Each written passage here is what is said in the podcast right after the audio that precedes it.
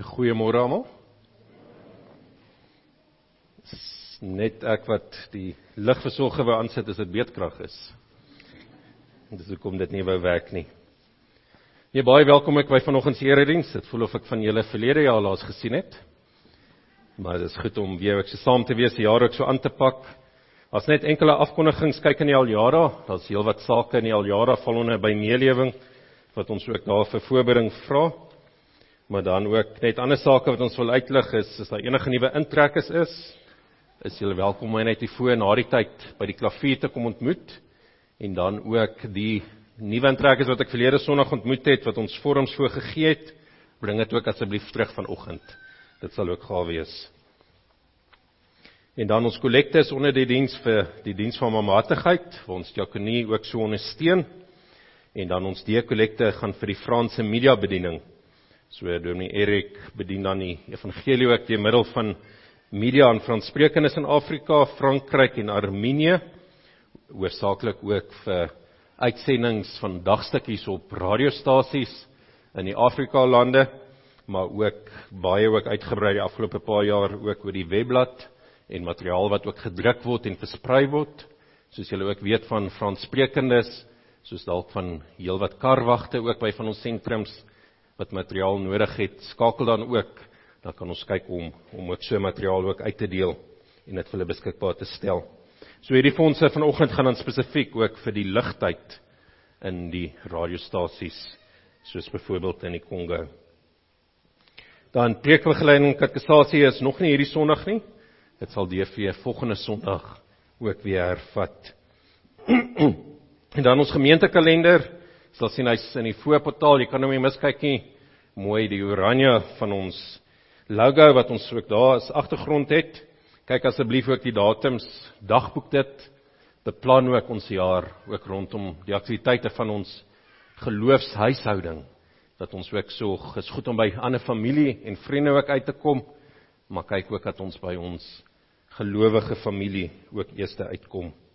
Dan vergadering sê die week, ons vra ek voorbereiding vir die finansiële kommissie wat DV Dinsdag aand dan ook vergader en dan ook die bedieningskommissie wat DV Woensdag aand ook vergader hier by die kerkgebou.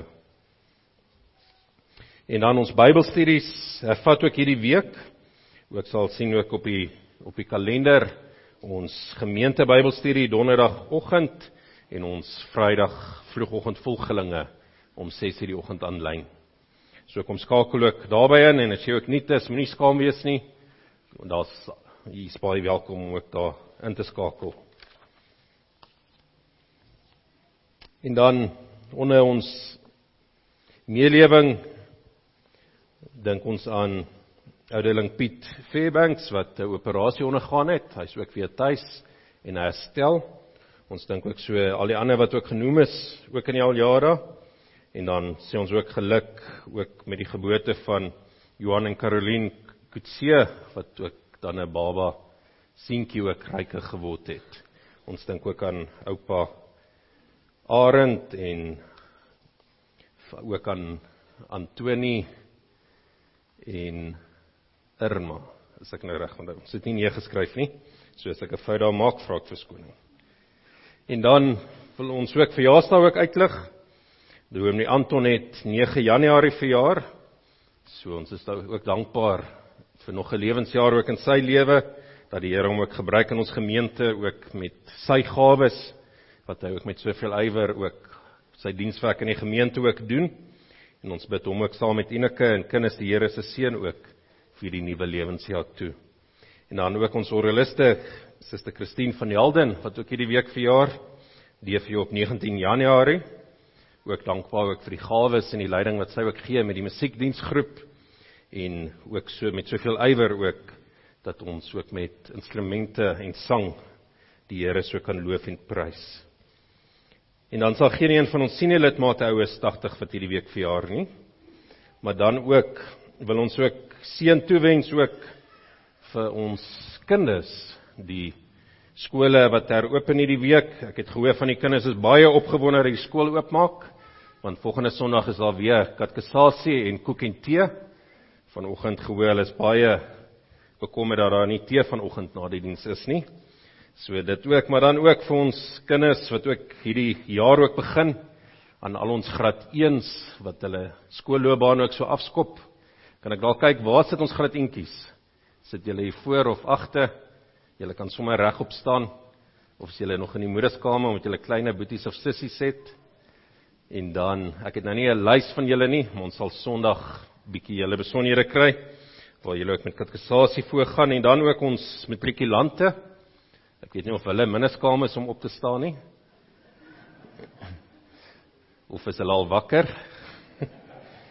maar vir hulle ook baie sterkte vir die laaste jaar en almal regdeur ook van graad 1 tot graad 12 ook baie seën en voorspoed ook vir die nuwe skooljaar.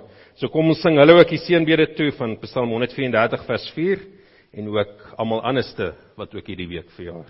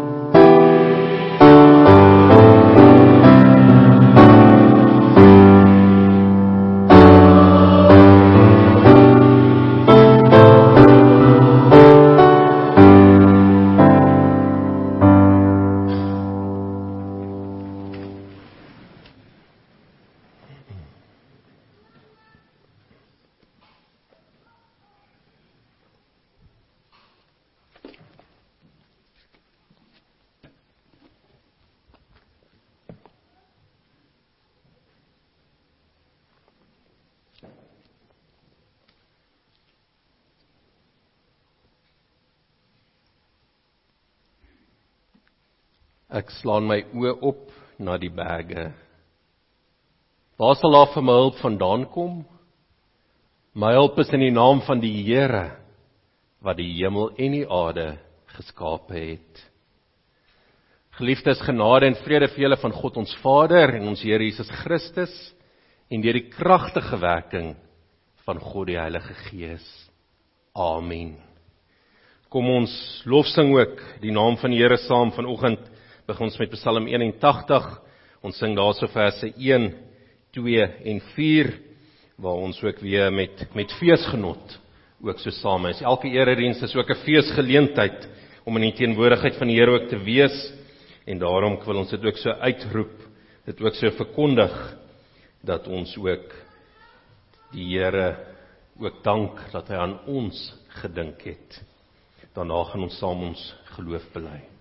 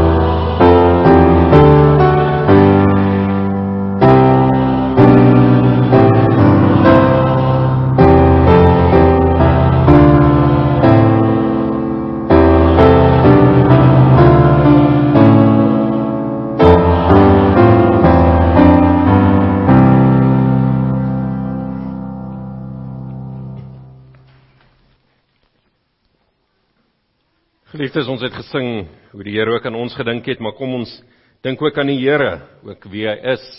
En ons dink ook saam vir ons ons geloof saam bely Vanoggend doen ons dit aan die hand van die geloofsbelijdenis van Nisea.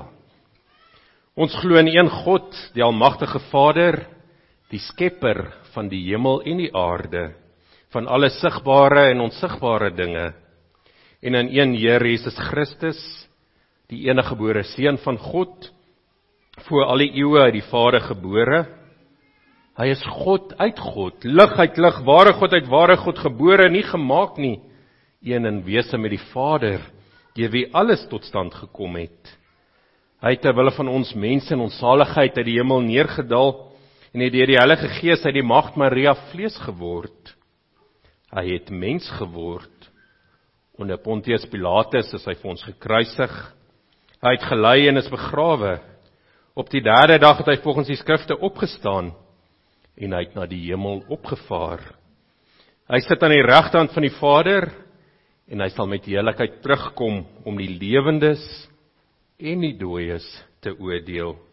Aan sy koningskap sal daar geen einde wees nie.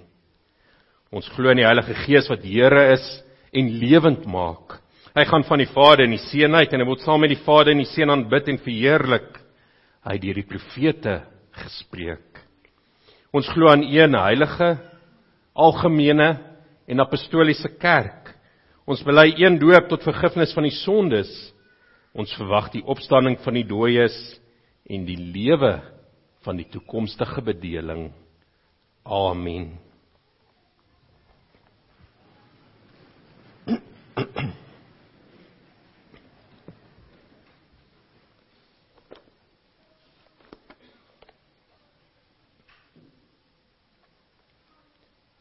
Geliefdes, kom ons reis saam na die wet van die Here uit Eksodus 20 waar ons ook verder sê maar maar dat ons dink aan die Here maar ons ons doen ook wat ons ook dink. Ons het nie net mooi intensies nie. Ons ons is nie net persone wat in 'n huisgesin beloftes maak vir ons oues en dan het ons nie intensie om dit nie na te kom nie. Maar dis juis omdat ons die Here liefhet met alles wat in ons is dat ons werklik sy gebooie ook wil uitleef en dit ook so sigbaar liefde vir die Here en vir mekaar ook wys. Vanoggend lees ons uit Eksodus 20 uit die 83 vertaling. Toe het God al hierdie gebooie aangekondig. Ek is die Here jou God wat jou uit Israel uit die plek van slawerny bevry het. Jy mag naas my geen ander gode hê nie. Jy mag nie vir jou enige afbeelding maak van wat in die hemel daarbo of op die aarde onder of in die water onder die aarde is nie. Jy mag hulle nie vereer of dien nie want ek, die Here jou God, hy's onverdeelde trou aan my. Ek reken kinders die sondes van vaders toe, selfs tot in die derde en vierde geslag van die wat my haat. Maar ek betoon my liefde tot aan die duisendste geslag van die wat my liefhet en my gebooie gehoorsaam.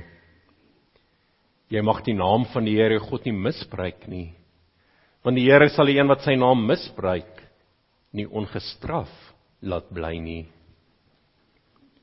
Sorg dat jy die Sabbatdag heilig hou. Ses dae moet jy werk en alles doen wat jy moet. Maar die sewende dag is die Sabbat van die Here jou God. Dan mag jy geen werk doen nie. Nie jy of jou seun of jou dogter of die man of vrou wat vir jou werk of enige dier van jou of die vreemdeling by jou nie. Die Here het in 6 dae die hemel en alles daarin gemaak, die aarde en alles daarop, die see en alles daarin. Op die sewende dag het hy gerus. En daarom het hy dit as gereelde rustig ingestel en dit geheilig. Jy jou vader en jou moeder, dan sal jy lank bly woon in die land wat die Here jou God aan jou sal gee. Jy mag nie moord pleeg nie. Jy mag nie egbreek pleeg nie. Jy mag nie steel nie.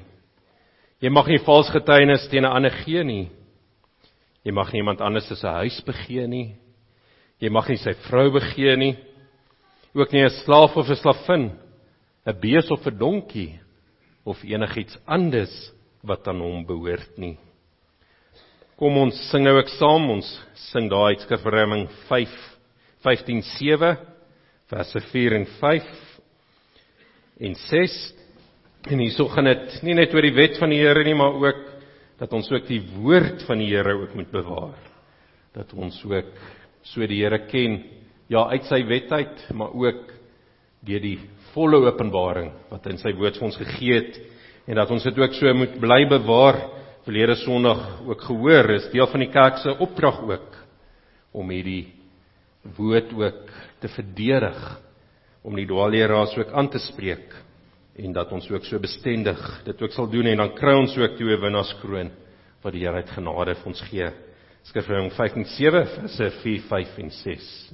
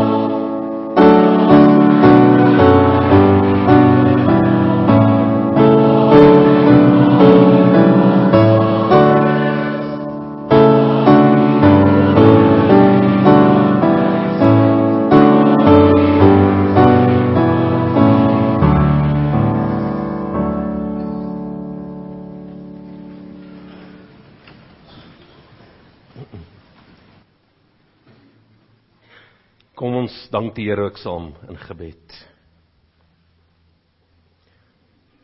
Ons Vader wat in die hemel is, dankie dat ons weer kan besef maar dat U 'n genadige en barmhartige God is. Dankie dat U U seun gestuur het sodat daar ook vir ons volkomme verlossing is van al ons sondes. Ja dat U die Gees ook in ons werk en ons wedergebore het, ons nuut en lewend maak. En waar ons ook met tye weer afdwaal vanaf U woord, waar ons dit nie bewaar nie, waar ons dit nie beskerm nie, waar ons dit nie uitleef nie, waar ons nie aan U dink nie. Waar ons afgedwaal het, bring U ons weer terug. En dankie Here dat ons dat ons weet maar dat hierdie sonde regverdig oordeel, dat hierdie sonde regverdig straf. Want juis daarom weet ons hoe groot moet ons dankbaarheid nie teenoor U wees nie. Al het U ons uit genade, al het U ons verniet uitverkies en ons U kinders gemaak, is dit nogtans 'n besonderse groot voorreg 'n groot voorreg dat ons skoon gewas is met die bloed van die Seun Jesus Christus. Daarom kan ons voor U verskyn. Daarom kan ons met vrymoedigheid ook vanoggend hier bymekaar kom en U aanbid en U woord hoor en luister. Daarom kan ons met vrymoedigheid ook ook ons sondes voor U kom bely. Want as ons nie U geken het nie, dan sou ons soos Adam en Eva van U probeer wegvlug het. Probeer wegkruip het. Maar dankie dat ons nou voor U kan kom en vir U vra maar maar neem ook alle valsheid van ons af weg. Neem met die sonde skuld en hierdie uitdagings van ons verslawing met sonde neem dit ook vir ons weg en en laat ons opnuut weer deur die kragtige werking van die Heilige Gees ook kan uitgaan en kan getuig.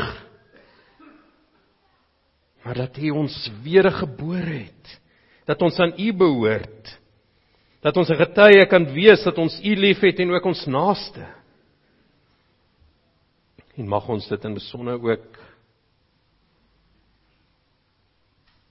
ook hier vanoggend hier naby by ons ook so uitleef. En die help en lei ons ook ons vanoggend uit die verkondiging van u woord ook u weer reg kan aanroep, reg kan aanbid. En dat ons hier vandaan sal wil uitgaan en en kan uitroep en en besef maar maar laat ons nie hierdie goeie nuus hierdie evangelie boodskap vir onsself hou nie, maar maar mag ons dit gaan uitroep. Mag ons so die oor die wêreld heen uitgaan en en u naam verkondig. So die uitverkorenes, die getal kan vol word dat dat die wederkoms van die seun ook spoedig kan wees. Dat ons kan uitsien na die dag wat die bruid ook haar bruidegom ook ontmoet. En ook altyd saam kan wees. En lei ons so Here dat hierdie begeerte in ons sal bly brand. Dat ons sal besef maar het ons geroep tot die diens, het vir ons 'n opdrag en 'n taak gegee. Ja, as die gemeente om getuienis te wees. Om u woord te bewaar.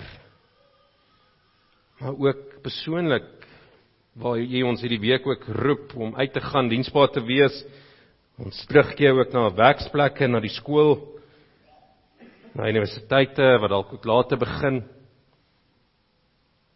Dat ons ook die hand aan die ploeg sal slaan en ons oë gerig sal hou op U. En daarom bid ons ook Here, maar seën ook. Ons seën ons as U gemeente. Mag ons werklik 'n gemeente wees wat wat daar kan getuig word Mag meer kerk Rietvallei se gemeente wat U liefhet. 'n Gemeente wat die evangelie volgens die waarheid van die woord verkondig. 'n Gemeente wat werklik omgee en mekaar ook versterk en liefhet. Maar ook die Here liefhet en met oorgawe U ook loof en prys. Seën ook daarom al ons aksies wat ons beplan het, al ons vergaderings, al ons funksies, al ons geleenthede by by einkomste. En mag ons ook waar ons rondom u woord is in ons lewe vir ons u woord inrig ook u seën ook beleef ook in ons in ons huise en ons gesinne by ons werksplek. Al is die aanslag van die wêreld ook groot. Als sê Petrus, die Satan staan gereed soos 'n brullende leeu om alles te verslind. Kan ons sonder vrees ook uitgaan om getrou te bly aan u woord. Ons bid dit alles uit dankbaarheid deur die genade en groot liefde wat u aan ons bewys. Val die seun Jesus Christus Amen.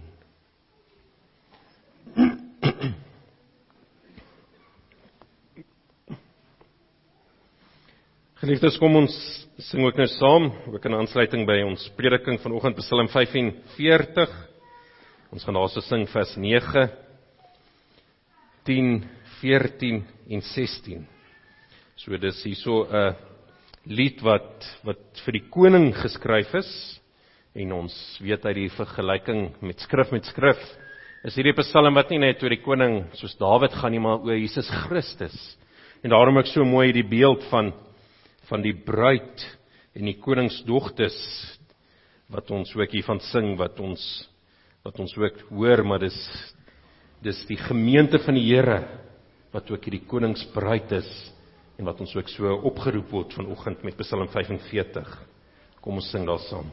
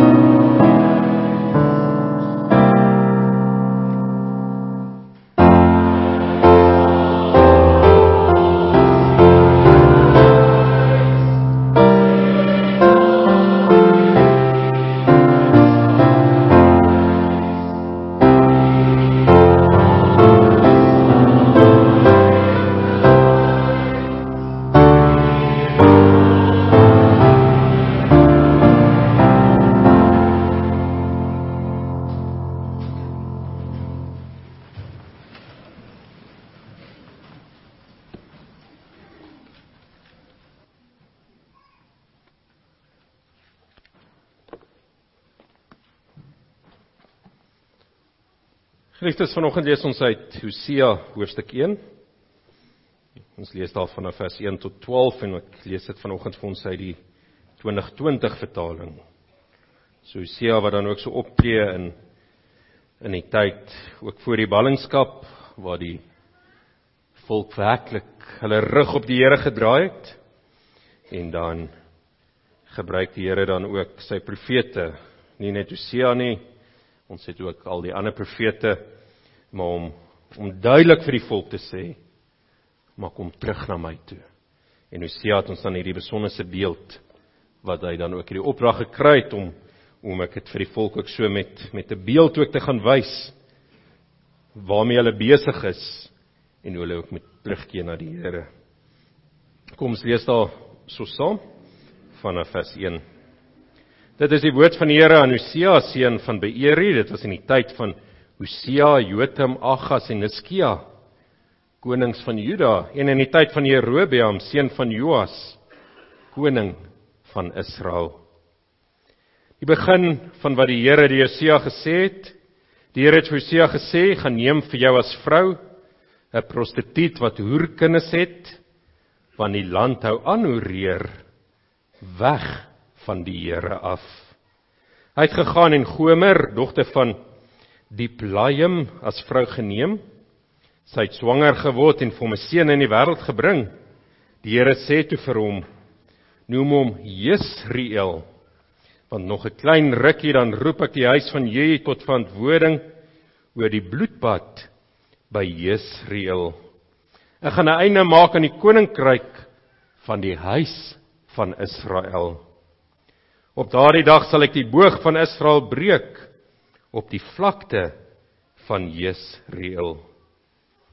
Sy het weer swanger geword en geboorte gegee aan 'n dogter. Die Here sê te hom: "Noem maar Lo Rugama, want ek gaan my nie langer ontferm oor die huis van Israel nie. Ja, ek sal hulle geens geensins vergewe nie. Maar oor die huis van Juda sal ek my ontferm. Ek sal hulle verlos deur die Here hulle God.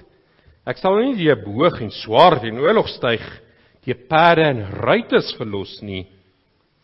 Toe sy lo Rogama gespeen het, het sy swanger geword en geboorte gegee aan 'n seun. Die Here sê toe noem hom Loami, want julle is nie my volk nie en ek is nie ek is vir julle nie. Maar die kinders van Israel sal soveel wees soos die sand van die see wat afgemeet en get, wat nie afgemeet en getel kan word nie.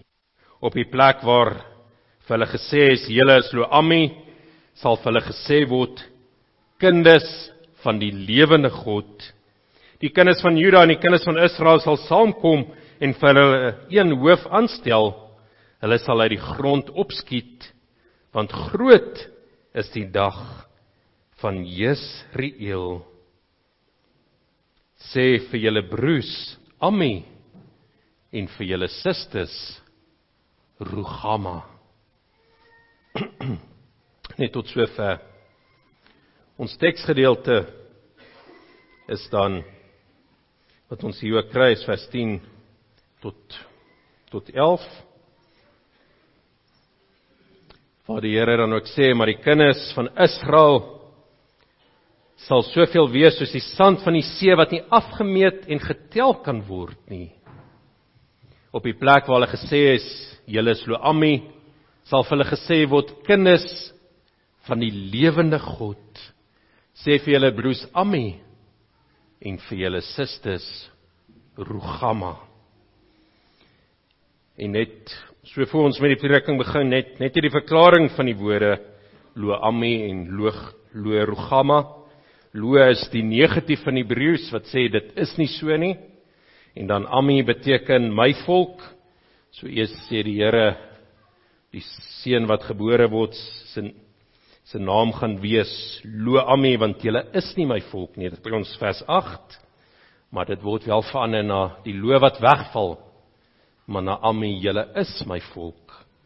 En Ami Am is volk en Mi is volk van my. En dan kry ons Lo Rogama wat beteken sonneontferming. En dan van hy die ook die lo wat wegval maar die Here gee ontferming. Daar is ook ontferming weer. En baie duidelik hierdie boodskap wat so na vore kom.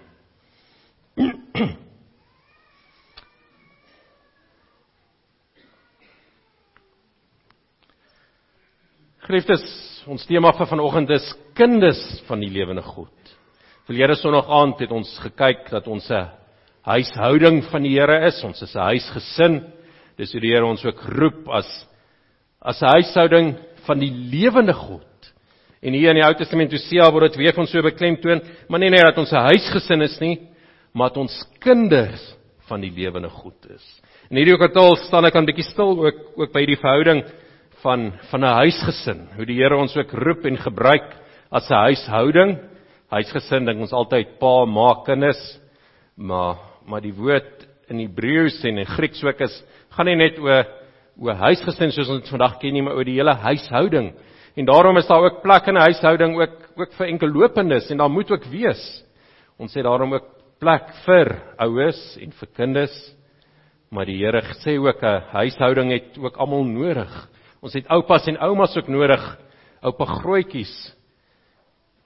Maak nie saak hoe oud of klein jy is nie, almal het ons nodig in hierdie huishouding.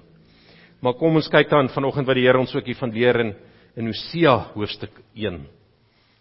Eers dan kyk ons na 'n gebroke huwelik en dan die getrouheid van die Here dat hy ons so kinders maak van die lewende God.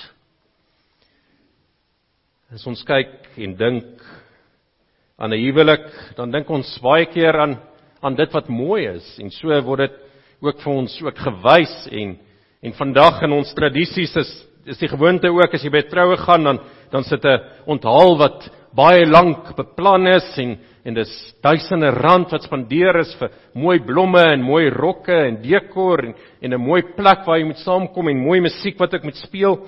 En en daar waar mense ook so by mekaar is by huwelik dan dan kom dit nie op dat dat daar dalk gebrokenheid in die huwelik kan wees nie. Dit kom nie by op daar dat dat hierdie paartjie dalk se huwelik dalk kan lei tot egskeiding eendag nie. En en wanneer lei dinge tot egskeiding? Wanneer mense nie soos die wêreld ons sê belangstelling in mekaar verloor nie. Maar wanneer mense begin ontrou te raak. En die ontrouheid kan wees ja, 'n derde party en so huwelik gaan gaan dan ook baie moeilik ook staande bly alhoewel die die krag van die Here en en berading en verandering en bekering deur die Heilige Gees kan hierdie huwelik ook weer weer sterk bou Maar dit kan ook wees ontrouheid dat dat jy nie meer ook jou roeping ook uitleef teenoor jou huweliksmaat. Dat jy nie die dinge wat jy gaan doen nie, maar ook die dinge wat jy nie doen nie.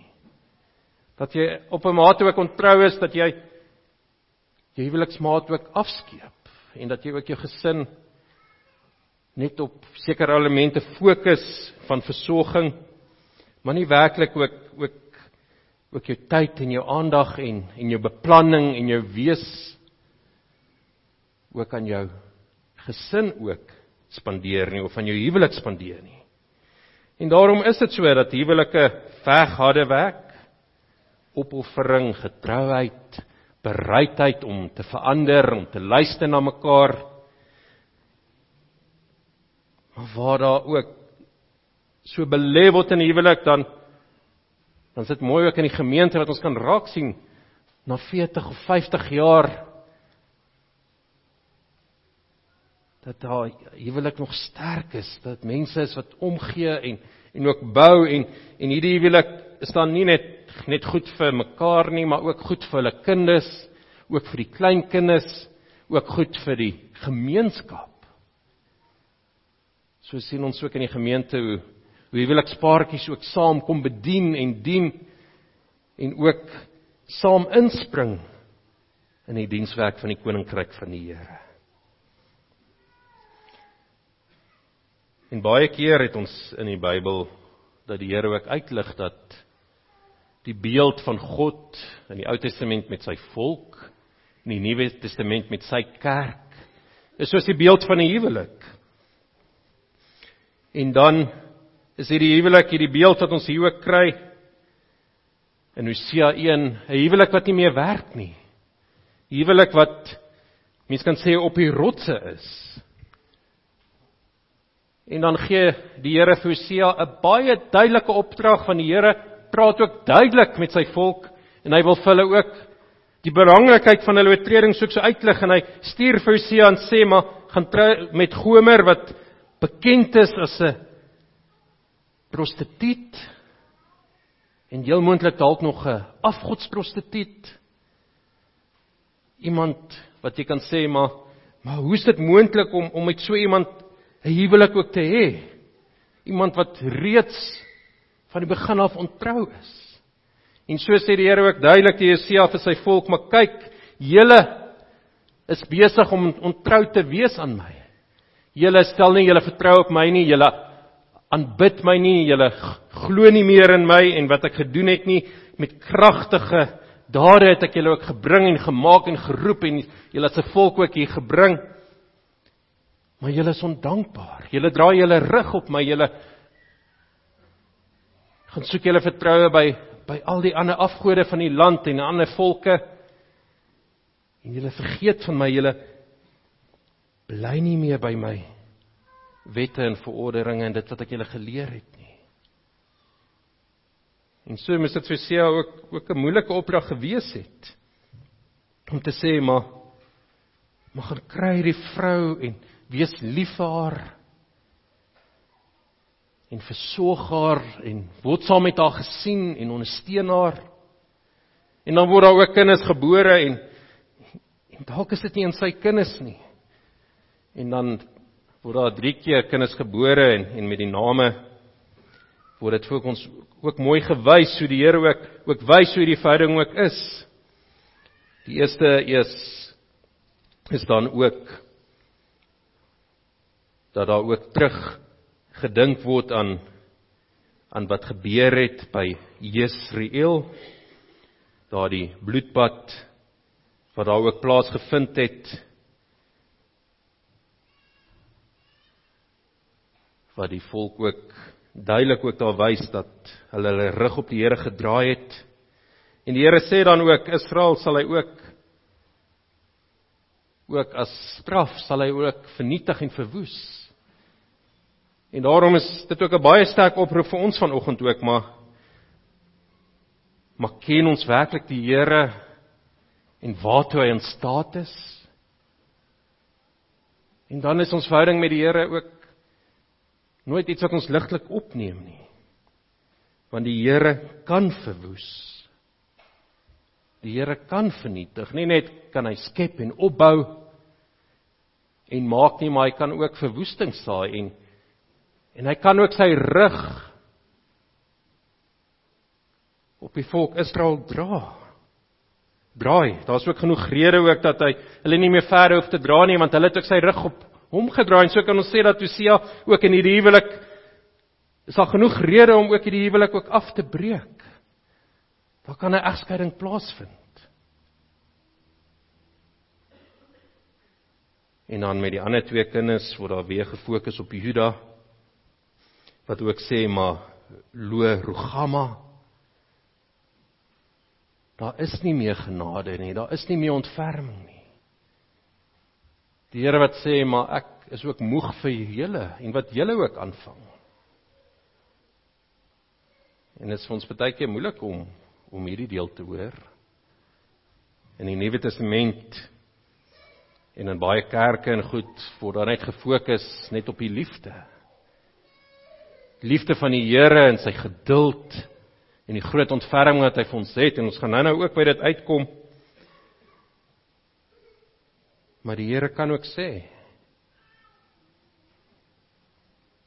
met die verhouding wat jy ook wys met jou optrede gaan ek my ontferming van jou ook weghou. En so ook vir Juda word daar gesê maar julle is nie meer my volk nie, lo Ami. Nie omdat die Here nie getrou is nie, Nee, die Here hou nog sy huweliksbelofte soos ons dit kan sê. En so het die Here ook dan hierdie belofte gemaak ook met Abraham wat hy die verbond ook ingestel het en hierna word ook weer so verwys dat die Here ook hom gesê het om geroep het ek sal vir jou God wees en julle sal vir my 'n volk wees en dit word baie keer ook so herhaal. Die Here het nie hierdie belofte vergeet nie.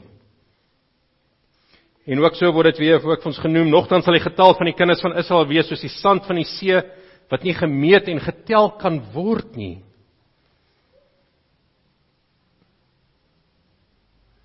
Maar wanneer is genoeg genoeg?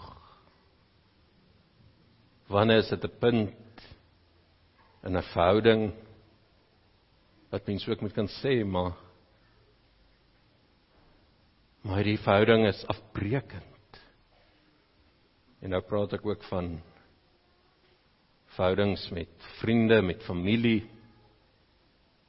verhoudings dalk ook in jou huwelik, Want hy sê maar dinge kan nie so voortgaan nie. En dis wat die Here reguit hier vir die volk wil sê met hierdie beeld. Die dinge kan nie so voortgaan nie. Julle moet julle optrede verander. Die bekering moet plaasvind. Dis ek wat nog dieselfde is. Mag my teenwoordigheid van julle af wegvat en dan hierdie baie sterk woord wat ons kry in vers 9 wat die Here sê noem hom Lo-ami want julle is nie my volk nie en ek is nie ek is vir julle nie. En hierdie ek is verwys dan baie sterk na die verbondsnaam ook van die Here na Jahwe wat hy sê ek is wie ek is soos so in Moses ook gevra het wie het my gestuur en dan is dit ook die baie sterk verbondstaal wat die Here ook gebruik waar hy elke keer die die beskrywing gebruik van ek is dis elke keer 'n verbondsverhouding En daarom sê die Here maar as te ware met hierdie woord maar ek is klaar met julle. Ek is nie meer ek is vir julle nie. En dit moet daarom verskriklik wees om dit te kan hoor. Dit is verskriklik as ons in verhoudings is en en persone sê, maar maar ek kan nie voortgaan met hierdie verhouding nie. Vriendskap of familie of huweliksverhouding. Maar as die Here dit sê, dan is daar vir ons geen uitkoms meer nie. Maar wonderlik, wonderbaarlik sê die Here ook, maar ek bly getrou. Ek roep julle terug. Niemand van ons wil 'n prostituut genoem word nie. Niemand van ons hou van daai beskrywing nie. Maar dink baie diep in jou eie lewe, waarmee is jy besig? Is jy nie dalk besig om ontrou te wees? Ja, in die eerste plek teenoor die Here nie. Besig om ons verhouding hierdie huweliksbeeld wat ons so mooi kry in die Nuwe Testament. Efesiërs staan baie mooi daar stil en hy oproep ook vir hoe ons as huwelike moet uitleef. Manne, julle moet julle eie vroue lief hê soos Christus ook die gemeente liefgehad het en homself daarvoor oorgegee het.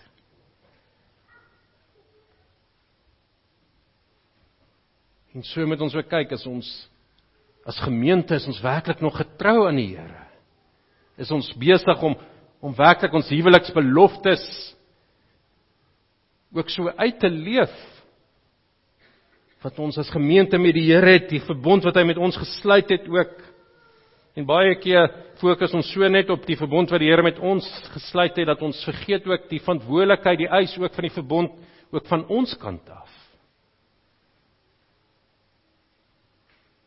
Die Here gaan vir ons se God wees, maar ons moet ook sy volk wees. En prakties het ons verlede Sondag ook daarna gekyk uit Timoteus uit, maar hoe moet ons onsself gedra in die huishouding van die Here? Hoe moet ons hierdie huweliksbeloftes ook so uitleef? Dat ons werklik ook kan getuig maar ons is getrou. Ons ken die Here, ons respekteer ook hierdie huweliksverhouding en ons stel dit ook as ons eerste prioriteit. En ons sal ook alles ook vat en in die stryd werp om ook ook hierdie verhouding ook te help bou. Baie maklik is hoor ons dit mense sê maar maar ek sal vir my vrou sterf, ek sal vir my man sterf, ek sal vir my kinders sterf.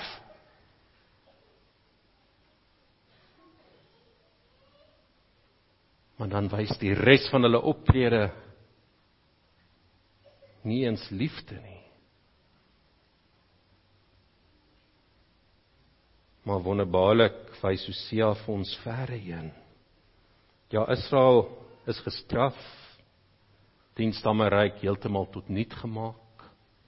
Juda is ook gestraf en ballingskap uitgeneem.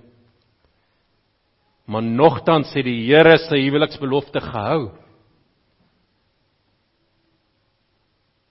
En dan in Jesus Christus het hy gekom.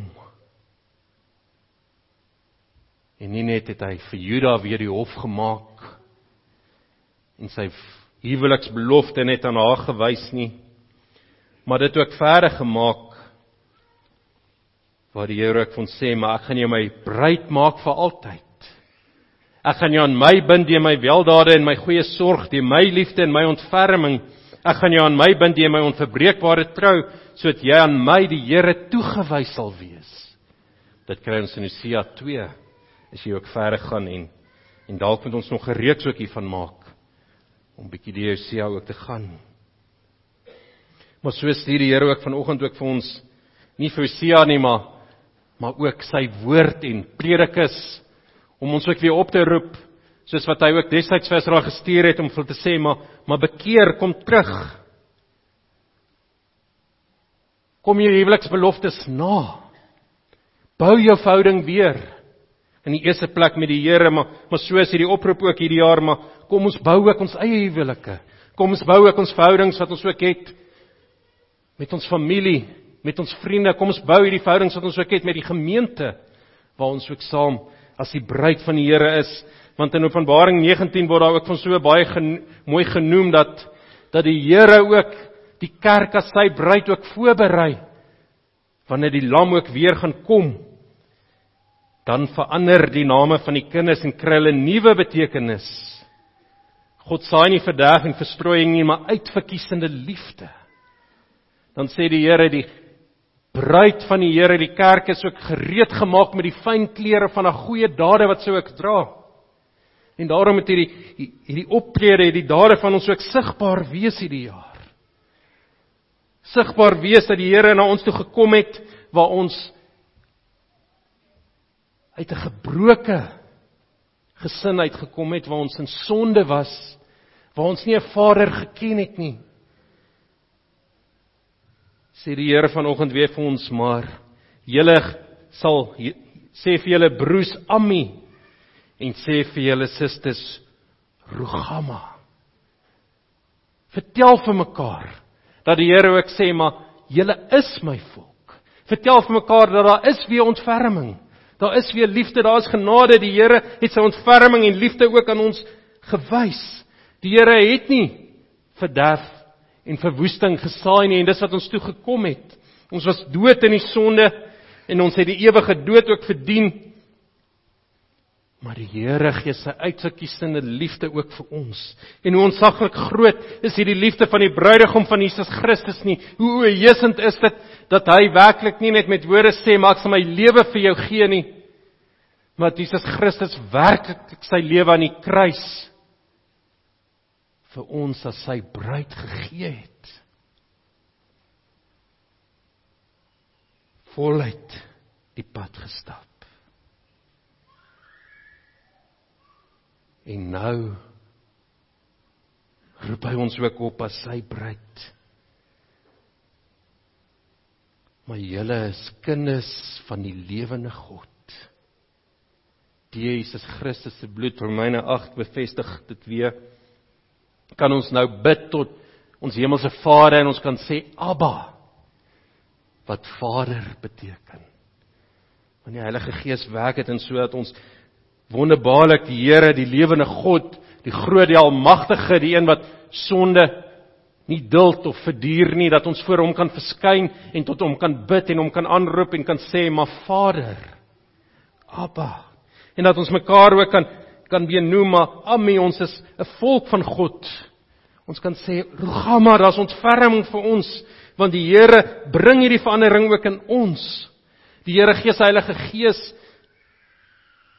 dat hy ons ook aanneem as sy kinders en sy kinders maak en dat ons nou genoem word kinders van die lewende God. En daarom moet ons dit ook uitleef met ons verhouding met die Here is 'n lewende verhouding. Romeine 12 ook die opdrag en die oproep: "Mag gee julleself nou as die Here vir die Here as lewende heilige offers wat vir hom aanneemlik is." Lewe as kinders van die Here. Wys dit sigbaar. En daar waar ons broers en susters dit nie so uitleef nie, kom ons roep hulle ook weer op om te sê maar maar onthou wat 'n groot guns en liefde en genade het die Here nie aan jou bewys nie, maar kom bekeer. Leef as kinders van die lewende God. En leef dit ook verder uit. Vertel ook aan die wêreld. Daar waar die bruid, die prostituut was, die ontroue. Daar waar in jou eie lewe 'n ontroue prostituut was het die Here se liefde nie opgedroog vir jou nie. Maar het hy weer ontferming aan jou bewys En hy roep jou nou weer terug hierdie gebroke huwelik, hierdie gebroke verhouding wat jy met die Here ook het, kan weer herstel word. Want die Here se liefde is so groot dat hy al ons sonde skuld vergewe. Dink bietjie aan jou huweliksmaat sê jy bereid gewees het as huweliksmaat so opgetree het om hulle nogtans die hof te maak, getrou te bly. En so het die Here ons ook geroep. En daarom bly die Here ons ook nog versorg en beskerm. Daarom lei die Here ons en liefkoos hy ons ook as sy kinders. as sy gemeente, want sy liefde duur in ewigheid en hy bly getrou tot in ewigheid. En gaan dan vanoggend ook hierdie jaar in met die wete die Here het jou ontrouheid vergewe. Maar soos Here Jesus Christus ook vir die vrou wat oorspel gepleeg het ook verlede jaar ook daarna gekyk gesê het maar gaan dan heen en sondig nie meer nie. Gaan dan vandag hier uit en maak reg hierdie verhouding wat skeef geloop het. En sien dat die Here jou ook weer ont, ontvang en optel in jou arms ook hou en dat hierdie verhouding ook weer herstel is. Die Here hou nie boek van die kwaad nie. Nee, hy vee dit uit en hy skryf ons name in die boek van die ewige lewe. En lewe dan as iemand wat die liefde van die Here raak sien wat die Here ken. Want as ons hierdie perfekte huweliksmaat het, hoekom gaan ons ons energie en ons tyd en ons aandag gaan spandeer op dinge wat niks vir ons kan gee nie? Daarom belê dan eerste plek in jou eie huwelik weer. Gaan kyk na jou huweliksbeloftes en en bou daarop maar kyk dan ook in die tweede plek hoe ons in ons eie lewe met ons verhouding met die Here ook ook weer kan groei en en ook die beloftes wat die Here aan ons gegee het ook weer ons eie maak maar ook die belofte wat ons ook gedoen het ook hier met ons belydenisaflegging om dit ook so werklik uit te leef nie net woorde gespreek het nie maar dit ook in dade en optrede wys. En in die derde plek kom ons kyk dan hoe ons as gemeente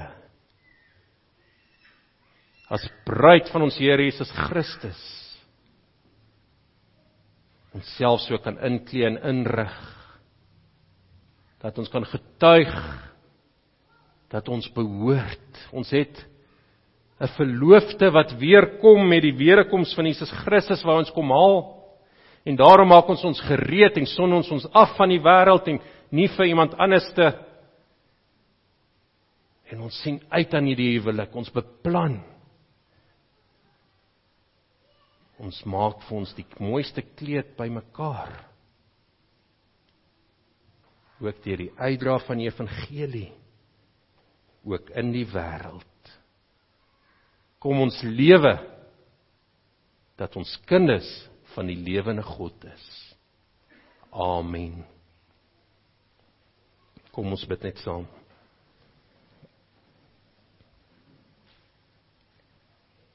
Here ons almagtige God, dankie dat U U ontferming en U liefde ook oor ons wys.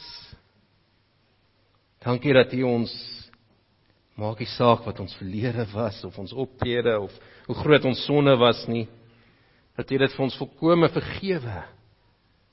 Ja dat U ons ook versorg, ook in oorvloed dat U U ook geestelik vir ons gee ook wat ons nodig het. Sodat ons nooit hoef skaam te wees nie dat ons werklik gekleed is. Ja, gekleed is ook met U wapenrusting. Dat ons ook gereed is vir die diens wat U ons geroep het. Maar Here, help ons ook dat ons dat ons werklik ook sal bekeer. Dat ons U wil sal soek. Dat ons sal ophou om om agter ander dinge in hierdie wêreld aan te hardloop. Maar werklik net U sal volg, dat ons disippels van U sal wees. En beskerm en bewaar ons ook En gee ons ook die krag om ook so staande te bly. Dat ons ook kan aanhou weer herinner word maar dat U vir ons sê maar U is ons volk. Ons is U volk en kan sê maar U gee U genade en ontferming ook vir ons. Maar ons ook nou met vrymoedigheid ook kan sê maar U is ons God. Ons is kinders van die lewende God. Bewaar ons, lei ons sodat ons net aan U ook die heiligheid ook kan bring, U krag kan besing, kan getuig ook van U heiligheid, van die grootheid van U mag, van die koninkryk van nou af tot in ewigheid. Amen.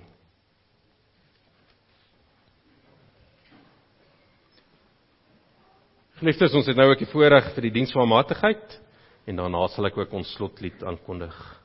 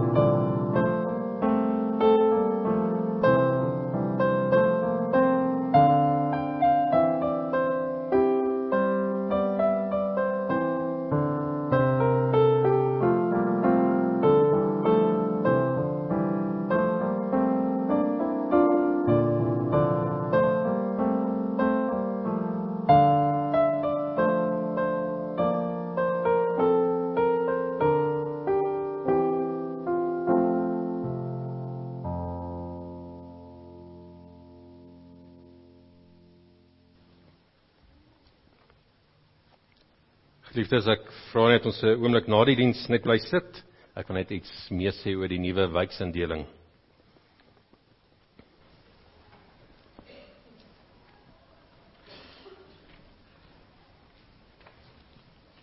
Geliefdes, kom ons loof weer die Here saam, Skrifgewing 7:2. Daarso sing ons vers 1 en 2. Dis hierdie laaste gedeelte in Openbaring waar ons ook hierdie oproep het vir die hierdie bruidsroep ook dan is wat ons ook beskryf, maar wie die Here is en dat sy koms ook gou moet wees. Skrifgewing 7:2 vers 1 en 2.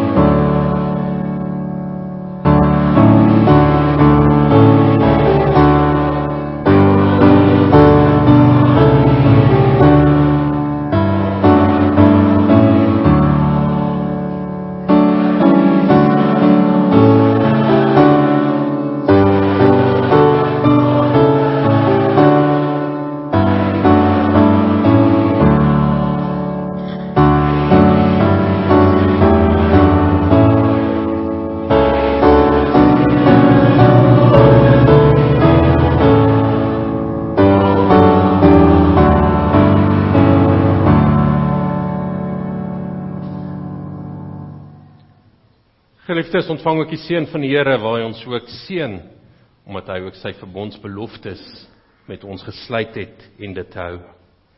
Die genade van ons Here Jesus Christus, die liefde van God ons Vader en die gemeenskap van die Heilige Gees sal by elkeen van julle wees en bly. Amen.